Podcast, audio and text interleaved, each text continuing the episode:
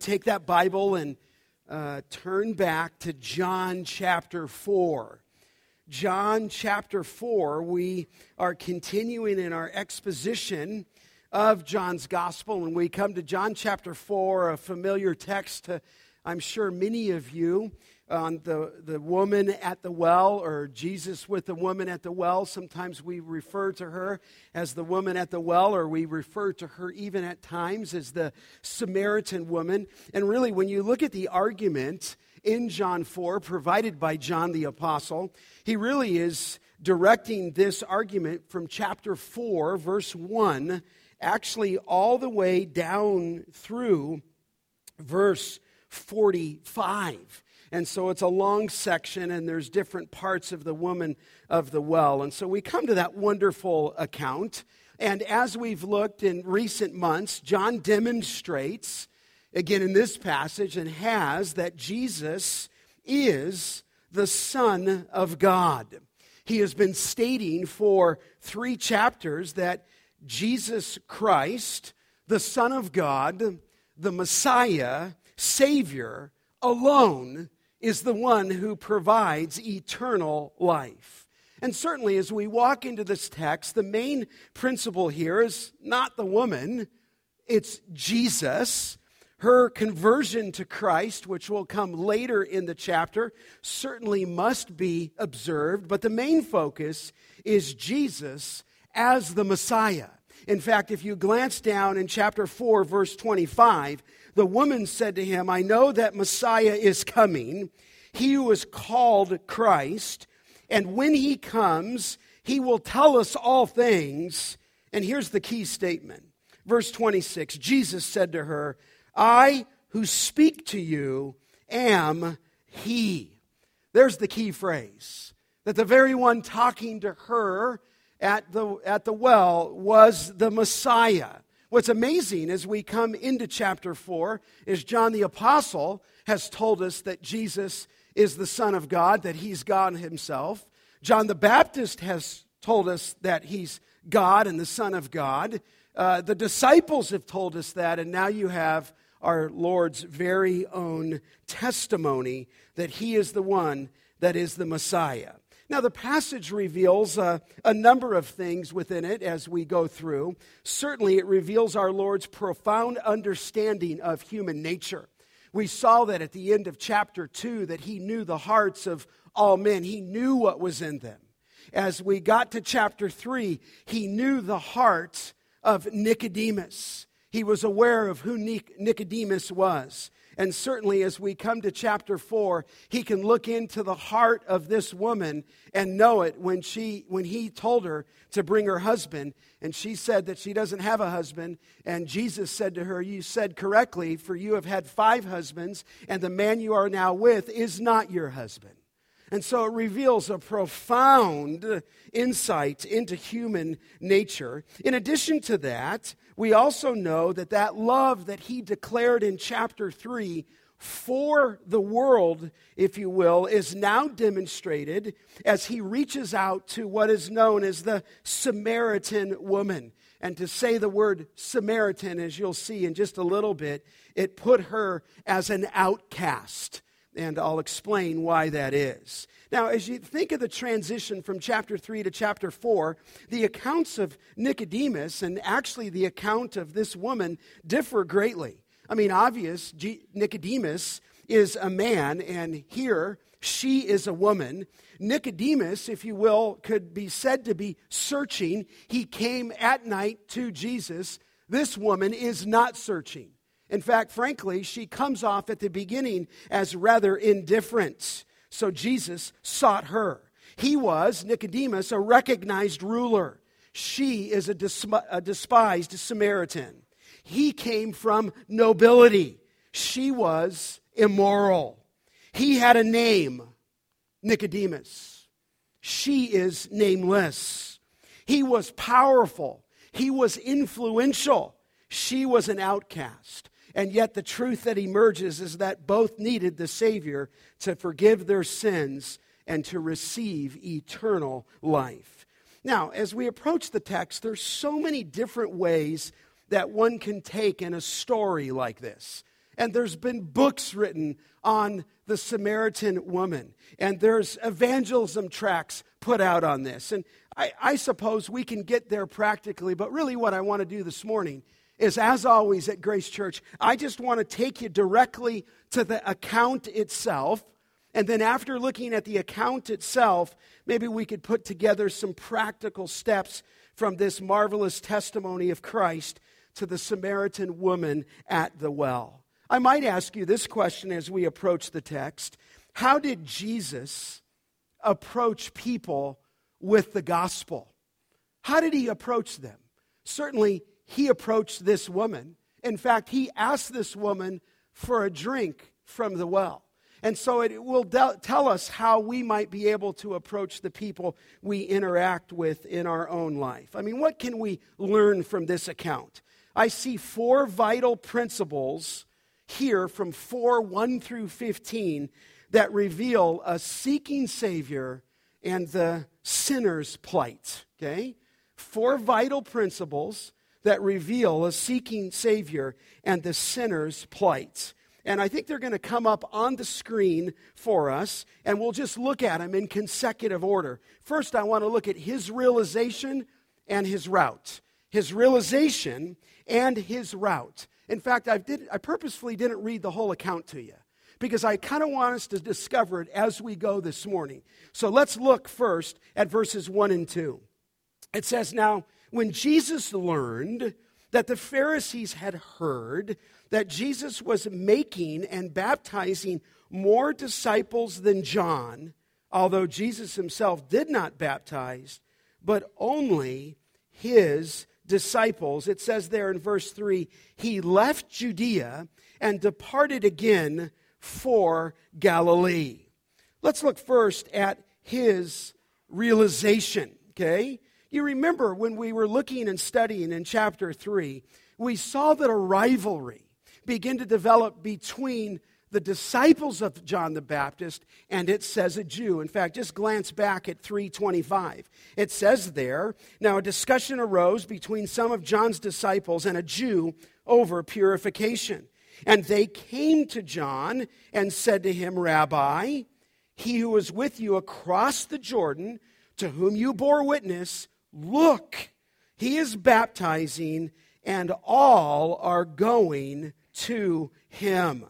And so there, a, little rivalry began. And I, we looked at that a couple weeks ago. The disciples of John the Baptist saw that Jesus was now having the greater influence than John.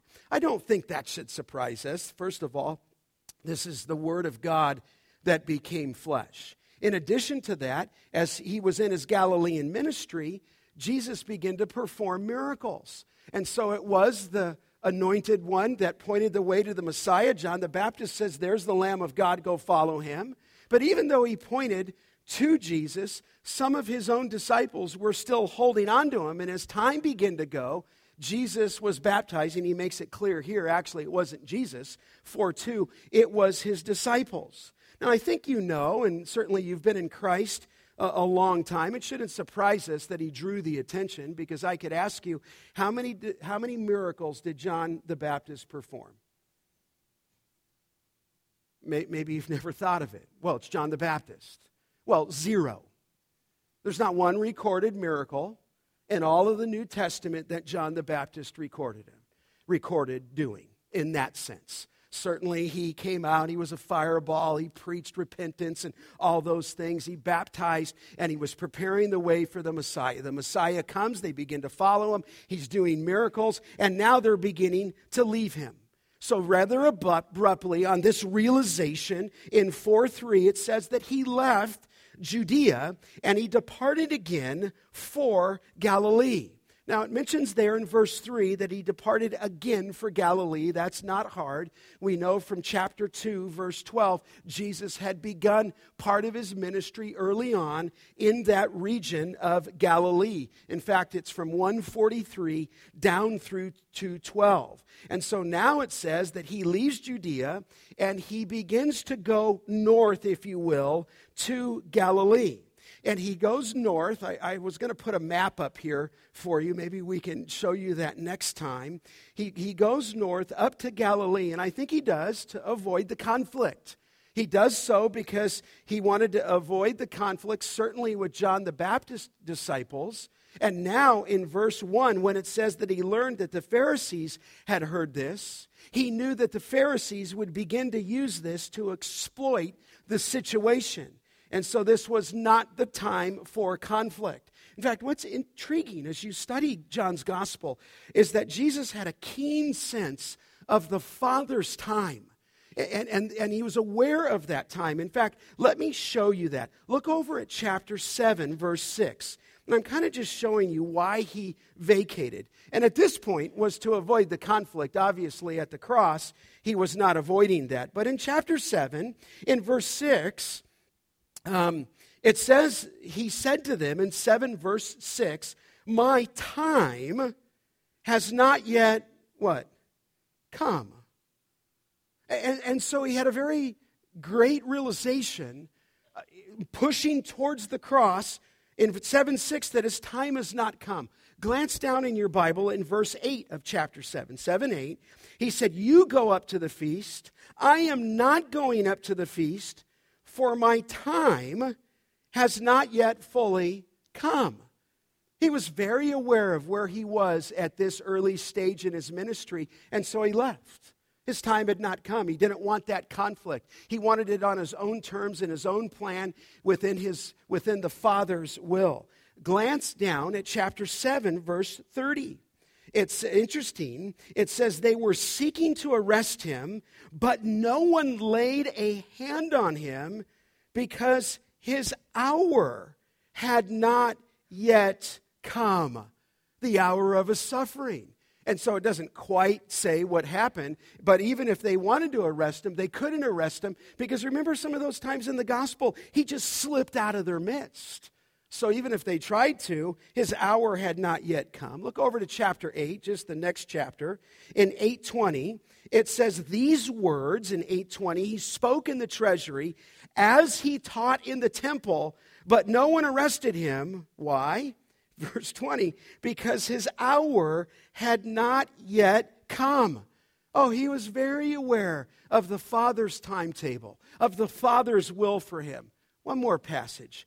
Go over and look at the distinction in John chapter 13. Look over at John chapter 13. It was the feast of the Passover. Look at 13:1 before the feast of the Passover when Jesus, watch the change of language, knew that his hour had come to depart out of this world to the Father. He knew it had come. And so he had been moving ever since that point to the hour and to that cross. And so, with this realization, beloved, he departs Judea and he travels north, if you will, to Galilee. Look back at John chapter 4. So he stated this first main principle was his realization and his route. Now look at the text in 4 4. He leaves that area. He goes to Galilee, verse 3. Verse 4, the language is interesting. He le- it says he had to pass through Samaria. Okay? Now, if you've been to Israel, and some of us have, there's, there's a couple ways you can look at that. He had to pass through Samaria when we well know, if you looked up on a map today, he didn't have to pass through Samaria. He could have left Judea to go to Galilee north, and he could have went route one, let's just call it the, the western route, that would take him by way of the seacoast. It's a little longer. He could have left Judea, went west a little bit, and then up and around and got to Galilee. That's one route. There was a second route, though. You could go, instead of going west towards the sea, you could go east, if you will, just a little bit, cross the Jordan River, and go through a town called Perea, and then get to Galilee. But the third route, if you will, from Judea to Galilee was the straight route. It was kind of the, the main artery, if you will, to get to Galilee. Now, I would add that that straight route is the shortest route, okay? But what's interesting is I'll explain in a moment, there were many Jews who, in their effort to go to Galilee, would never come, if you will, through Samaria. They didn't want to go through Samaria. They wanted to avoid Samaria. But, beloved, listen, not our Lord. And I think there's something more here in 4 4 than just the geography. Look again at the text. It said there in 4 4 that he had to pass through Samaria. And I really believe that John the Apostle is giving us an insight here. In other words, he had to pass through Samaria because there is a divine appointment in Samaria. In other words, he had to go that route according to his father's will because he had an assignment for him in Samaria. And once again, beloved, just from a quick takeaway here, our Lord Jesus Christ is seeking and saving what? The lost. He's going after lost people according to Luke 19:10. And our Lord, I believe here, goes out of compulsion, not out of convenience. He goes because he's compelled to go. In fact, the reason I say that look towards the end of chapter 4 or the, at least the end of this story. In 434 jesus said to them my food is to do the will of him who sent me and to accomplish his work. And so that's where he's going. He had to go through samaria. Now let me just explain this just a little bit from the scripture. You can well see there that he had to pass through this town of Samaria. Let me just tell you a little bit about Samaria because it will help you understand why I, our Lord passed through and maybe even reveal his own heart and certainly the heart of God. Samaria, don't know what you think about it, but in the Old Testament, when the nation of Israel was divided, do you remember that? After the reign of Solomon, there was a king by the name of King Omri, and he named Syria, the capital of the northern kingdom of Israel. So remember when they split, 10 went north, 2 went south, and, and, and here Samaria became the capital, if you will, of that northern kingdom. You remember then, though, that the northern kingdom, in absolute disobedience to God, that northern kingdom of Israel was taken captive by a country by the name of Assyria.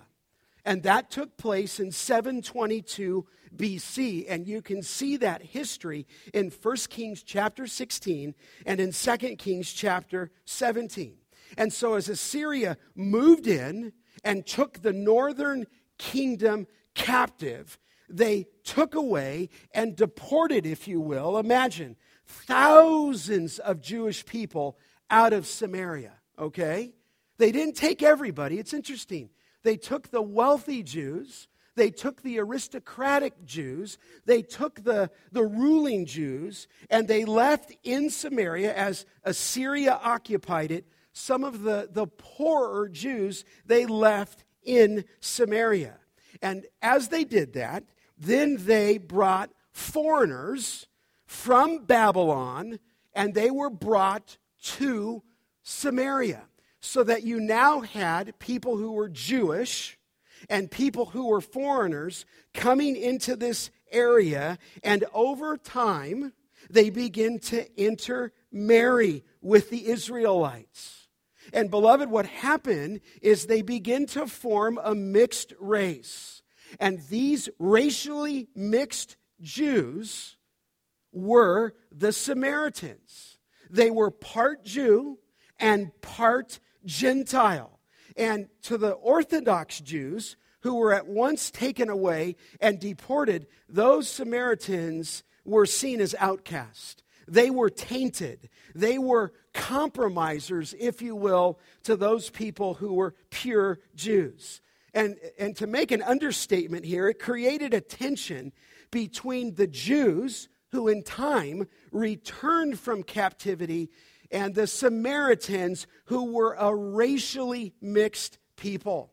In fact, beloved, do you remember in the book of Ezra, when the Jewish people were returning to rebuild the temple in the days of Ezra and in the days of Nehemiah, there was opposition. Do you remember that? To the building of the temple.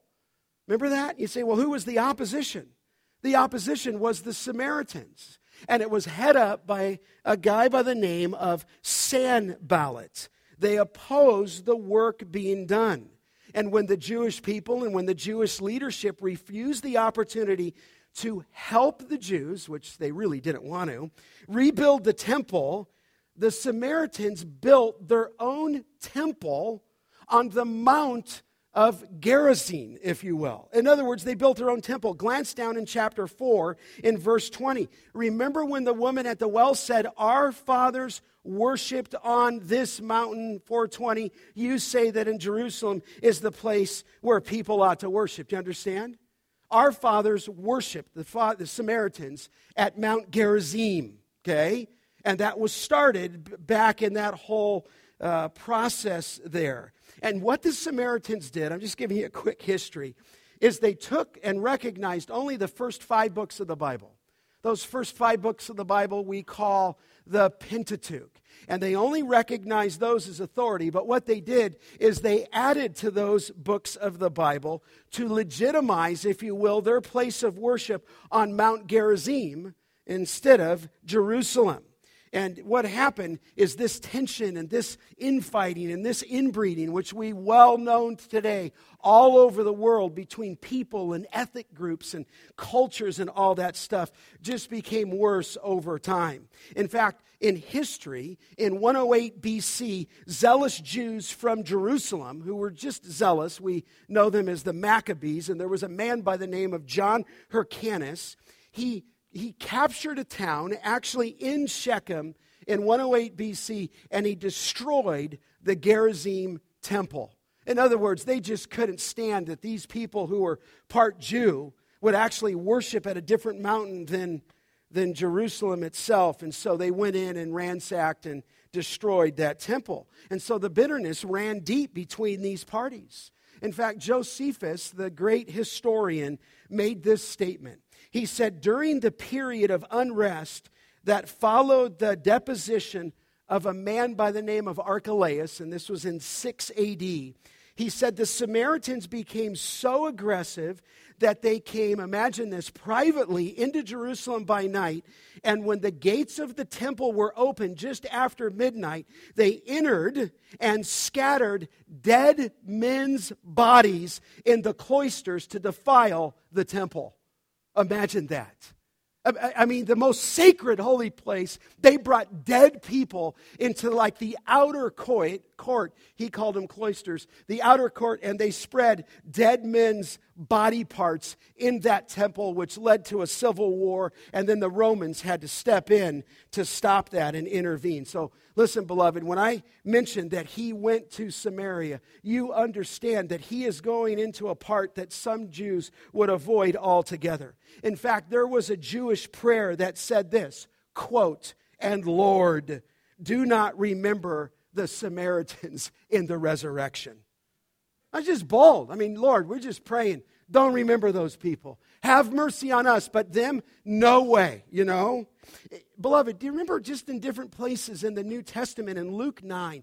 Do you remember when the two disciples, John was one of them, when Jesus came into that village and the village refused Jesus? And the two disciples wanted to call fire down from what? Heaven and consume them? Well, beloved, listen. That was a Samaritan village. It's a Samaritan village. They rejected the Son of God, and the disciples just wanted to torch him on the spots. In fact, the Jewish people even said to Jesus in John 8 48, they said, Are we not right in saying that you are a Samaritan and have a demon? I mean, that was just to a Jewish person the greatest insult. Are you not a Samaritan and you have a demon? In fact, the conflict was so severe that we'll see in just a moment that the woman at the well was astonished in verse 9 that Jesus would even speak to her. So it just gives you a little bit of a context there. So look back at verse 4. He had to pass through Samaria. Verse 5 He came to a town of Samaria called Sychar near the field that Jacob had given to his son Joseph. Verse 6 And Jacob's well was there. Okay, he comes to a place called Sychar. It's in Samaria. It's just a little town near this place called Shechem, and it's at the base of Mount Gerizim. Today, if you went over there, I want to be clear on here, the town is intact today, but it's, it's called Askar. A S K A R. And I just want to be clear that's not Asgard, that's from Thor in the comic books, okay?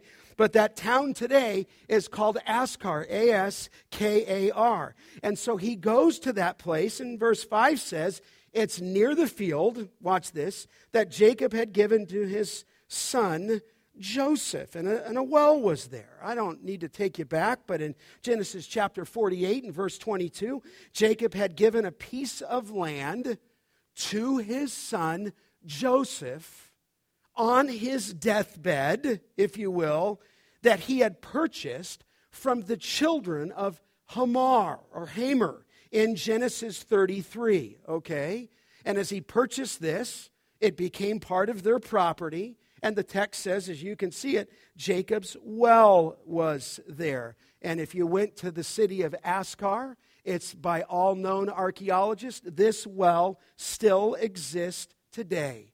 And so he's moving, he's on the move. This is his, his, uh, his route, if you will. It says there that he came to that town and he was there at Jacob's well. So look at the text back in verse 6 again.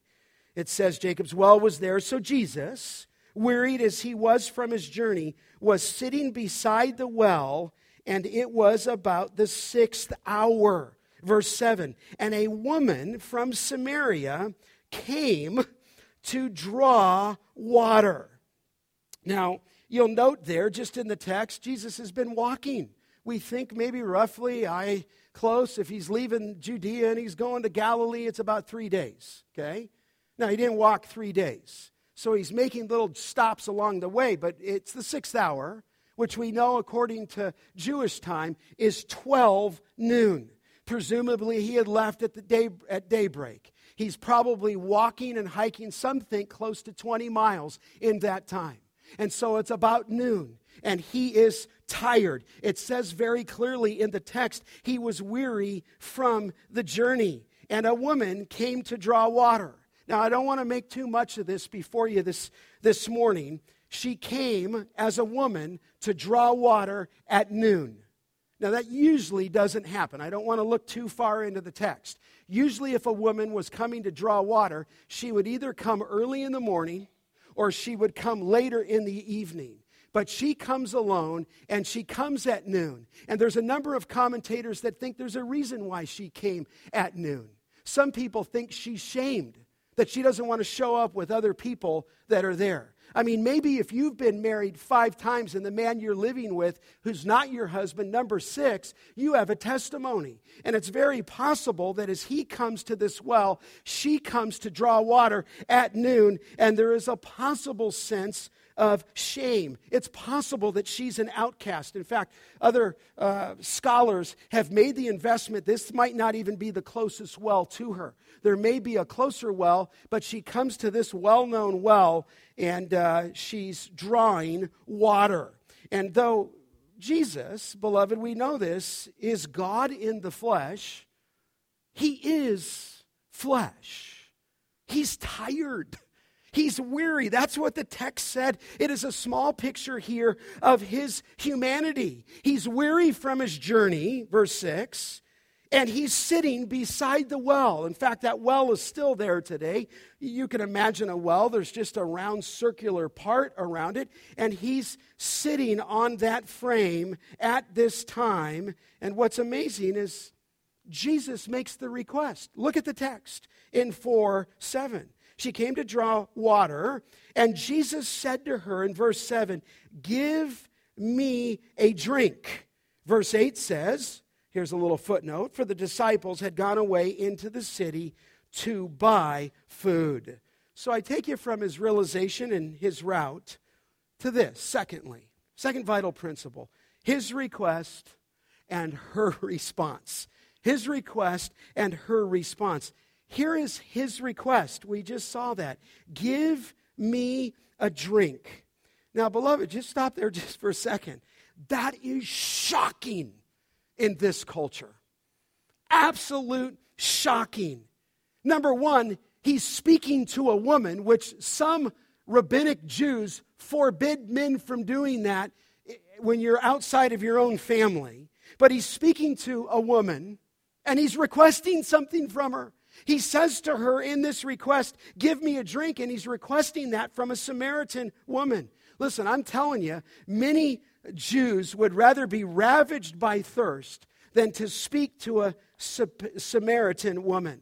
In fact, there were strict rabbis that forbade, forbade other rabbis, did you know this? To greet women in public. In fact, the Pharisees, amongst some of their contemporaries, have you heard this? Were called the bleed, the bleeding and the bruised Pharisees. Okay? And they were called that because when they saw a woman in public, they would cover their eyes just to not look at a woman. And when they covered their eyes, they begin to run into the walls of the houses. And so they coined the term, they're the bleeding and bruised Pharisees, because if they saw a woman, they had to either cover their eyes, look away, and they often ran into stuff, and so they got that name. So, beloved, listen for a known rabbi, if I use that word for Jesus, who was identified as a religious leader to speak to a woman who was actually shamed was unheard of. The disciples had gone to buy food, as I mentioned. He's there alone, and he asked for a drink from this woman. That's his request. But would you note here her response? Look at her response. Verse 9, I hope it makes sense. The Samaritan woman said to him, How is it that you, a Jew, ask for a drink from me, a woman of Samaria? For Jews had no dealings with Samaritans. Okay? I mean, again, it's shocking. Shocking. I mean, you should see some of the things that people wrote about the, the, the women of Samaria. In other words, you couldn't even talk to them.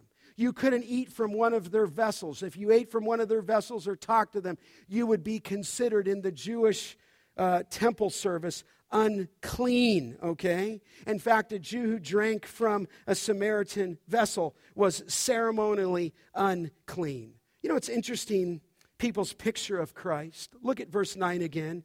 It says, How is it that you, a Jew? I think that's kind of interesting there.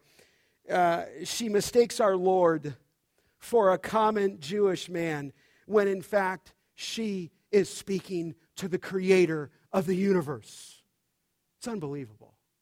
She doesn't know that, and often people that we pass, often people that you meet, they don't know who Christ is. She thinks he's just a common Jew. But look what Jesus said to her. Look at his, his revelation. Look now, verse 10. He answered her. He said, If you knew the gift of God and who it is who is saying to you, Give me a drink, you would have asked him, and he would have given you the living water. And so I take you here to third principle here is his revelation and her rambling. He's going to give her a revelation of who he is. He, he speaks, you can see it there in verse 12. It, it speaks there of the living water, excuse me, in verse 10. He speaks of that living water, and we're back at water again, are we not? Do you remember water is used throughout John's gospel? Remember when they were dealing at the wedding and, they, and he made more wine, but he looked over at the Jewish purification pots and he said, Fill them with water. And in other words, Jesus' water had turned into wine because Jesus is far superior than any kind of purification rite that the Jewish people knew. Then, when you come into chapter 3, he told Nicodemus, You must be born again, and you must be born of water and what? The Spirit. And we noted there that the water was cleansing from the Old Testament in Ezekiel chapter 36.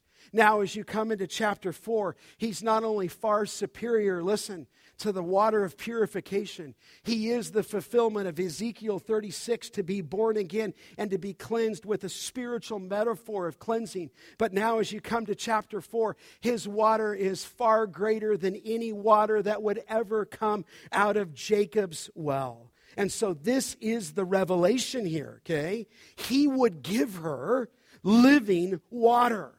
Now, let me just take a moment here. In the Old Testament, there was a rich meaning to living water. In, in fact, just to be concise here, the prophets, specifically Zechariah 14, Ezekiel 47, they spoke of a time where living water would flow out of Jerusalem, if you will, in the time of the millennial kingdom. God Himself is said to be the spring of living water. Jeremiah 2:13. Do you remember that? Where it says that God, it just defines him there, is a fountain of living water. But remember, he went on to say they had forsaken me, the fountain of living water, for broken cisterns that yield nothing. And it shows the picture of people who try to pursue happiness apart from Christ. God Himself is the living water. And sadly, He said to the nation of Israel, they have hewed out for themselves broken cisterns which yield no joy. So this is a rich metaphor. Do you remember in Isaiah 55 1 when He invited, did the writer, did God, did the prophet, that all who are thirsty, come to the waters. And so it was a picture of salvation. But, beloved, living waters in the Old Testament was also a reference to the Holy Spirit. Isaiah said this in 44 3 that I will pour out water on the thirsty ground. And he said there, and streams on the dry ground. And then it said this I will pour my spirit upon your offspring. And so it's, there's a rich, rich metaphor here in the Old Testament that it being God is the living water, that the Holy Spirit is the one who provides that living water. And in fact, it's also a metaphor for spiritual desires. Certainly, some of you remember Isaiah 42 as the deer pants for the what? The water brook. And then that image, so my soul pants for you. And then the psalmist said in 42, My soul thirst for God. Psalm 63, My soul thirst for you. In the Sermon on the Mount, Jesus said, Blessed are those who hunger and what? Thirst after righteousness. And so, this wonderful metaphor of living waters spoke of the knowledge of God. It spoke of the grace of God that He provides. It spoke of the grace that comes through the agent of the Holy Spirit to the believer.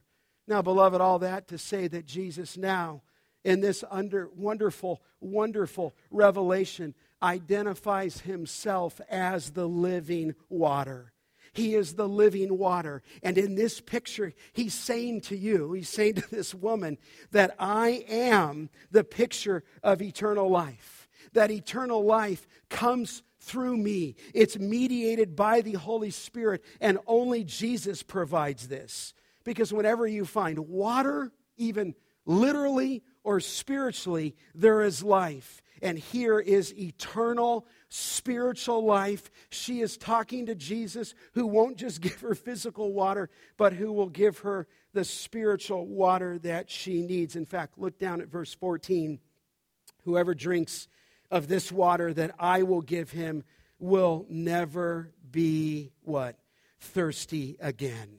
Keep going in 14. The water I give him will become in him the spring of water welling up to eternal life. And so the water, Jesus, is the living water, and this water is eternal life. So, here in the midst of this third principle, he, he gives her a revelation. And then look back now, attached to this is her rambling. Her rambling. He said, I'll give you living water. Look what she said. It's a wonderful dialogue. The woman said to him, Sir, is what she called him, you have nothing to draw water with, and the well is deep. Where are you going to get that, you know, that living water? Uh, she's rambling, is she not? She doesn't comprehend what our Lord is saying to her. It's like Nicodemus who said, Wait, time out, Lord. I got to go back into my mother's womb a second time. Here she's rambling. She thinks it's physical water and clearly does not understand how Jesus could fetch his water without drawing it out of the well. The well is deep. So what would they do? Well, you just picture they got a bucket and they got a rope on it and they take the rope and you know it goes down. In fact, there are people today who said this same well is still a hundred feet deep. In other words, that well goes down, and under that well is a spring. And there's a spring, and, and ever since Jacob dug it, there's been a spring underneath, and that well provides, and it's providing today. They would drop the bucket on the rope and they would fetch up water. And she wants to know, How are you going to get me that living water? You don't have nothing with to draw with. That well may be well over a hundred uh, feet in length, and she's kind of expecting a negative answer. Look at her rambling goes on in verse 12. Are you greater? it's kind of funny for us looking back, but are you greater than our father Jacob? And, and in the Greek language, it's expecting a negative answer. You're not, okay? He gave us, verse 12, the well and drank from it himself, as did his sons and his livestock. And are you greater? And so our Lord answers, and I bring you to the fourth and final principle is his reply and then her reaction. What did, what did he say to that? He replies, and then she gives her reaction. But look at our Lord's reply first, verse 13. He said, Jesus said to her, Everyone who drinks of this water will be thirsty again. But whoever drinks of this water that I will give him will never be thirsty again. The water that I will give him will become in him a spring of water welling up to eternal life.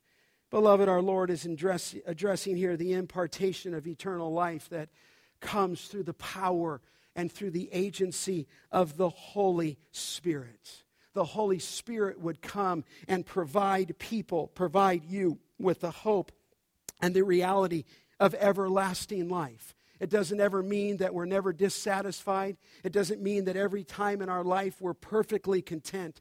But it means that when you come to Christ and when you give your life to Christ, He becomes in you a well of water. The Holy Spirit takes up residence in your life and He abides in you and He fills you with joy and He fills you with the hope of eternal life. His Spirit grants you the assurance of no condemnation before uh, you know, before God as you stand before Him. It is the hope here of eternal life that Christ gives. In fact, it speaks of that in Isaiah 12 and Revelation chapter 17. It is an inner satisfaction, beloved. It is a new heart. It is a desire to obey God. It is a desire to please Him. And often, when you see that phrase about welling up, it's used in the book of Acts of the Holy Spirit who would fill people for a certain task. It is a wonderful picture here. He said, if you knew who was asked, who was going to give you the gift, it's, she's speaking to God in the flesh. She's speaking to the one, to the second person of the Trinity, who grants, if you will, the power of the third person of the Trinity to come within the heart and change someone and give them the hope and the reality of eternal life. See, but look what how she reacted. Look at verse 15. The woman said to him, Sir, give me this water that I will not be thirsty or have to come here to draw water. Uh, she, she reacts. I think she's still maybe a little bit confused here. I, I think she's still missing a little bit the spiritual analogy, much like Nicodemus.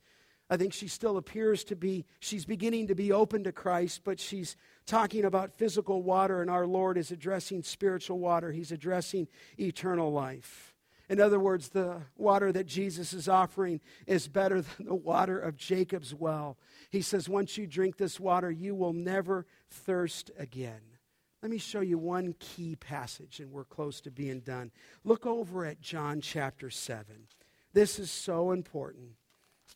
I'm mentioning the Holy Spirit, but it says there in John 7, you, you've seen this on the last day of the feast, and I'm in 737. On the last day of the feast, the great day, watch the words here. Jesus stood up and cried out, If anyone thirst, Let him come to me and drink. Then he appropriates it. Whoever believes in me, as the scripture has said, out of his heart will flow rivers of what? Living water. Now, watch the divine commentary in verse 39. This he said about the Spirit, whom those who believed in him were yet to receive, for as yet the Spirit had not been given because Jesus was not yet glorified. We understand that. While he's there, he's saying, When I leave, I'm going to give you the paraclete. I'm going to give you the Holy Spirit. And you remember, of course, when you get to Acts chapter 2, when the church formed, the Holy Spirit came down and the church was inaugurated with 3,000 people being saved on that glorious day where they spoke in tongues in that text where it was a known language and the church started. But this is soul satisfaction forever. Listen, Jesus is a gift and Jesus is the source of life. Let me just ask you just a few things by takeaway for you, okay? And maybe it's appropriate because sometimes when I read these other works, I'm like, I just want to know what the word says. And once we know what the word says, maybe I could throw just a few takeaways to you today. The first step is this just recognizing, I, I don't mean to be Captain Obvious, but okay. Um, uh, he, he cares for lost people. He went through Samaria. He cared for others of different race, of different ethnicity, of different color, didn't he? He had to go through Samaria. He crossed racial boundaries. He crossed ethnic boundaries. He crossed culture boundaries. He saw beyond this, didn't he? He took the gospel to her. Truly, God loves the world, stated in John chapter 3. So he sends his son through Samaria, and that was the action. Beloved, certainly you remember Acts 1 8. You shall be my witnesses in Judea and where? Samaria to the end of the world. This is the heart of God. Is it your heart? I mean, I'm, I'm asking, I'm asking all of you. Is that your passion? Is that your heart? Are you comfortable in K Town? Are you comfortable in Reedley? Are you comfortable in, in Visalia? Are you comfortable in Fowler? Are you comfortable in Dinuba? Or do you have the heart of Christ? Because if you have the heart of God, he went through this place to minister to this people. He cared for people. And I say, Lord, help me have that heart that you have for people. Secondly, not only did he care for the lost, but he connected with her, didn't he not? You say, what do you mean he connected with her? He opened his what? Mouth. He initiated with her. He said, Give me a drink. Who are you going to talk to this week? He started just with a simple request Can you do that? Can you give it a try this week at school? Can you give it a try this week in the workplace? Can you give it a try this week at the ball field? All I know, students in here, wherever school you go to, you sit to somebody in front of you, somebody on the side of you, somebody on this side of you, and somebody behind you. You moms got people in your neighborhood. You dads, you got people on your ball team. And all I know is he connected with her. And I'm just saying in my own heart, how are we going to connect with people in the same way? He opened his mouth, give me a drink. He made a request of her. And just, it's a simple principle. He cared for her. He went through the artery and came to this place, and then he connected with her. And thirdly, listen, he, he's sovereign, is he not? And even though he's sovereign, it's not a deterrent to his personal evangelism, is it not? Just as she was placed in our Lord's path, there are place, people placed in your path today. I believe that. I'm not trying to be weird. I just believe that every day we wake up, there's somebody to share the good news with, isn't there? And, and I think, I remember one time a guy who was a gifted evangelist at a church that I was working with in Chicago. I said, dude, how do you do it? I said, You're just talking to everybody, which the answer is he's just full of the Spirit, right? But he said, Oh, Scott, 90% of my evangelism is prayer. I'm like, prayer? He goes, Yeah, all I have to do is pray in the morning that God would give me opportunities, and He brings me opportunities all day. And he opened his mouth. And so, remember, I told you a couple weeks ago, I'm out, coming out of the car, and I really didn't want to open my mouth to that guy, even though I looked in his eyes and I thought, this guy needs the living waters. And so I had to open my mouth, and I opened it with this one. Hey, that's your work truck, isn't it? Yeah, that's my work truck. And then he went on to tell me he's a welder, and listen, he needs Christ. This community in which we live needs Christ. He cared for people, he connected with people, and he never let sovereignty deter him from personal evangelism. I read a story this week by Pastor Stuart Briscoe.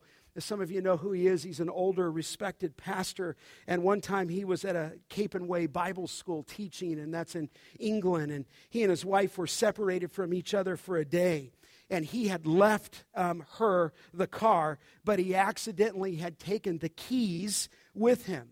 And so, after a couple of hours, his wife Jill borrowed another car, and as she was driving down the road, she saw some girls hitchhiking, okay?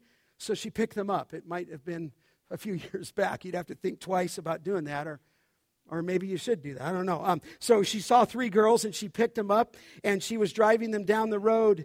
And uh, these three girls were German girls and they were visiting England. And she presented these girls to come with her to a conference for German Christian young people. And one of them was interested.